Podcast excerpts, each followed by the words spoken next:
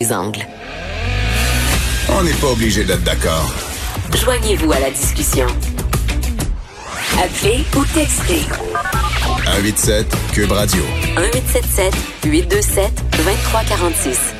On le sait, la situation est absolument critique dans les différents centres hospitaliers de soins de longue durée euh, au Québec. Et quand on en parle des CHSLD, c'est bien sûr pour parler de la population âgée qui vit, dont c'est le milieu de vie. Mais dans l'angle mort, euh, dont on parle moins, il y a toutes ces personnes lourdement handicapées, dont le milieu de vie est aussi un CHSLD, des gens qui sont parfois dans la fleur de l'âge, des gens qui sont pas âgés du tout. Et euh, c'est toujours important important de se rappeler ça quand on parle de la situation dans les CHSLD. Jonathan Marchand, mon prochain invité, vous l'entendez souvent sur les ondes de Cube parce que il habite depuis 20 ans maintenant dans des CHSLD. Il est atteint de dystrophie musculaire. Il a seulement 43 ans, Jonathan. Et là, il est à bout, il en peut plus. Il implore le gouvernement québécois de le sortir de là. Jonathan est au bout de la ligne. Bonjour, comment allez-vous, Monsieur Marchand? Bonjour Sophie, euh, ça pourrait aller mieux. Oui ça pourrait aller mieux. Décrivez-moi d'abord comment ça se passe. Vous, vous habitez au CHSLD de l'hôpital Sainte-Anne de Beaupré. Comment est la situation? Est-ce qu'il y a des cas de COVID-19 en ce moment à l'hôpital?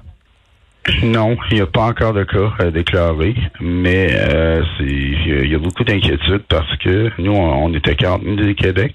À Québec, il y a des euh, CHSLD qui sont en éclosion et il y a des travailleurs qui se promènent entre les établissements encore. Donc, euh, pour moi, c'est juste une question de temps avant que ça rentre ici. Et ces déplacements-là, euh, ils vont continuer. Parce que le premier ministre le dit, ils sont incapables d'arrêter ça parce qu'il manque trop de personnel. Donc, euh, pour moi, c'est inévitable que ça arrive éventuellement.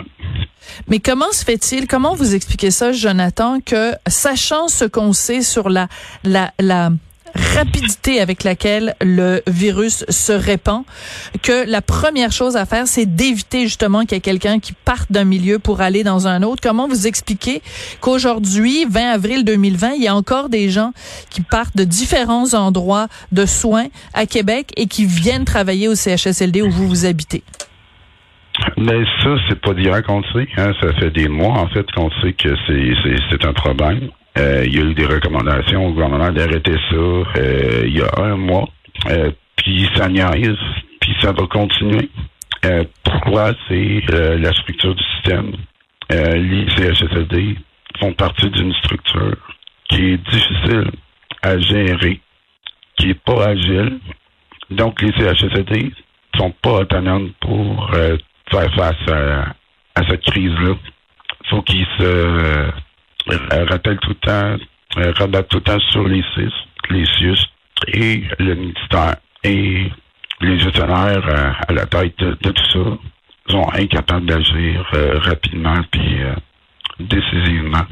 Donc, quand il y a une décision qui se prend au ministère de la Santé, ça peut prendre des semaines, voire des mois avant que ça arrive sur le plancher. Même maintenant.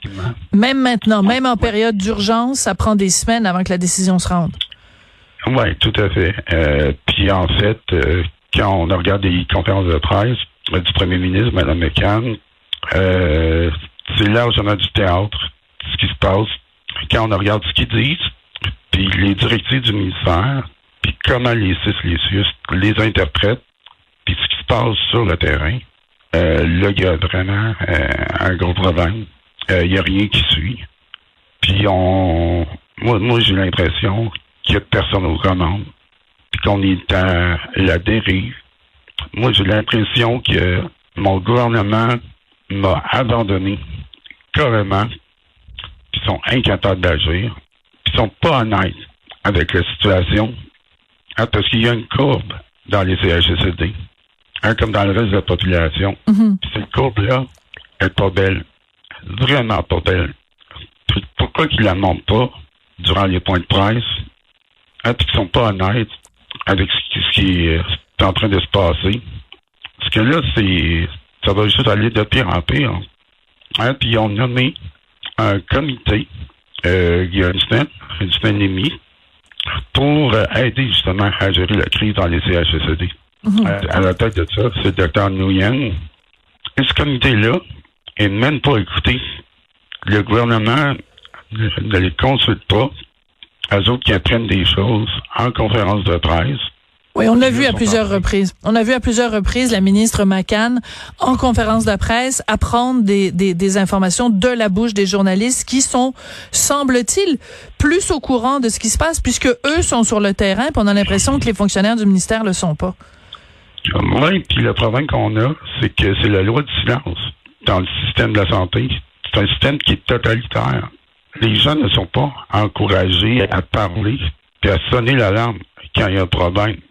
En fait, les employés sont réprimandés, sont menacés d'être sanctionnés et de perdre leur emploi. Alors, comment tu veux qu'on soit en guerre comme ça, puis les soldats ne peuvent pas parler? Donc, le seul portrait qu'on a, c'est les médias qui le donnent. Ouais. Si on n'aurait pas les médias, on n'a aucune idée de ce qui se passe. Oui, euh, justement, dans les médias, euh, on a euh, dans le journal de ce matin un témoignage de quelqu'un qui est au CHSLD euh, Laurando, qui est allé travailler sur place et qui dit, écoutez, la situation là est pire que ce qu'on lit dans les médias. Donc, on a beau, mes collègues ont beau jour après jour raconter les histoires d'horreur qui se passent, que ce soit au CHSLD R1 ou que ce soit dans d'autres endroits.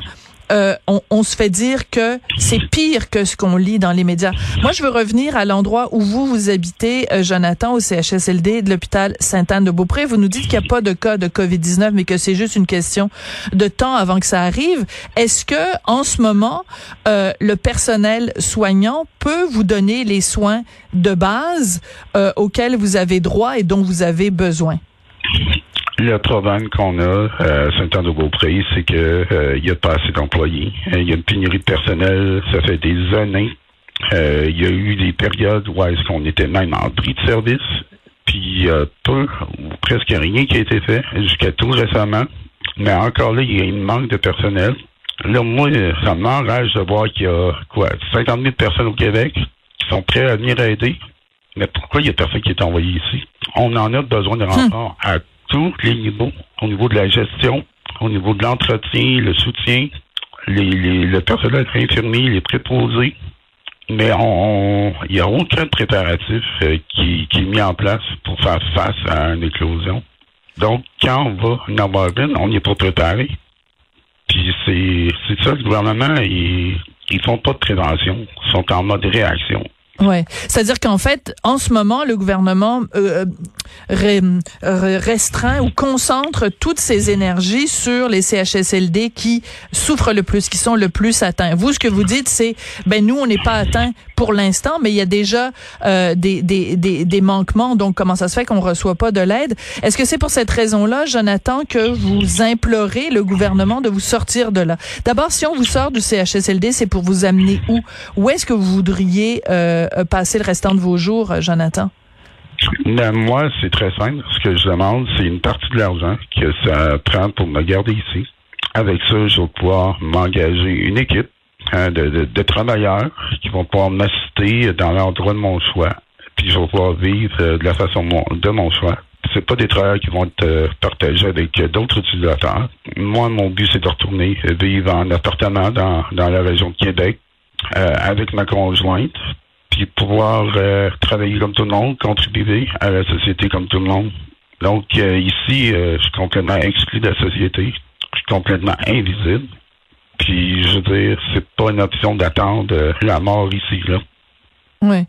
Mais concrètement, vous savez combien vous, je suis désolée de parler dans ces termes-là, des termes financiers aussi concrets, mais vous coûtez combien, ça coûte combien vous vous maintenir dans un CHSLD année après année? Ouais, mais moi, actuellement, euh, j'ai besoin d'assistance 24 heures sur 24. Euh, ce type d'assistance-là, euh, ils peuvent même pas me le donner, que ce soit en milieu hospitalier, CHSD ou à domicile. Mais ce que ça coûte, quand j'étais dans à l'hôpital, j'ai passé deux ans et demi à l'hôpital, ça coûtait au-dessus de 600 000 par année. Mais gardez là.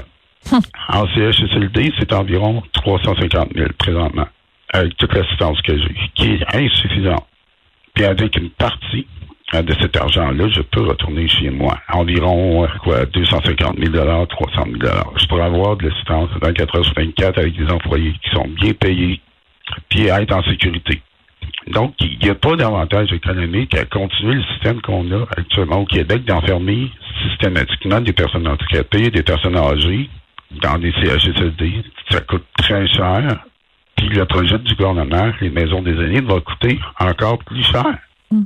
Donc, euh, Jonathan, dans votre page Facebook, vous avez lancé donc cet appel au gouvernement et vous dites une phrase qui m'a beaucoup touché. Vous dites Monsieur Legault doit ouvrir la porte de la cage. Vous avez l'impression d'être en prison en ce moment? Ah oui, carrément. Je veux dire, moi, on m'a piché dans le CHSLD, puis on m'a jeté la clé. Hein, je suis pas supposé sortir de là vivant. Puis le gouvernement a une peur mortelle que je sorte parce que si je sors, ça va créer un précédent, puis ils vont être obligés de fournir de l'assistance à tous les autres qui en ont besoin. Donc, pour ce gouvernement-là, le changement, c'est dangereux. J'espère que votre appel va être entendu, Jonathan. Puis euh, entre-temps, ben, je vous souhaite euh, bon courage. Je vais vivre une situation qui est pas qui est pas facile. Puis on se croise les doigts en espérant que euh, pour l'instant et que à tout jamais que le CHSLD où vous habitez sera épargné par le virus de la COVID-19. Merci beaucoup d'être venu témoigner aujourd'hui. Jonathan Marchand, 43 ans, donc vous êtes atteint de dystrophie musculaire et vous êtes vraiment un militant et un défenseur des droits des personnes handicapées. Merci beaucoup, Jonathan. Merci, Sophie. Sophie Durocher. On n'est pas obligé d'être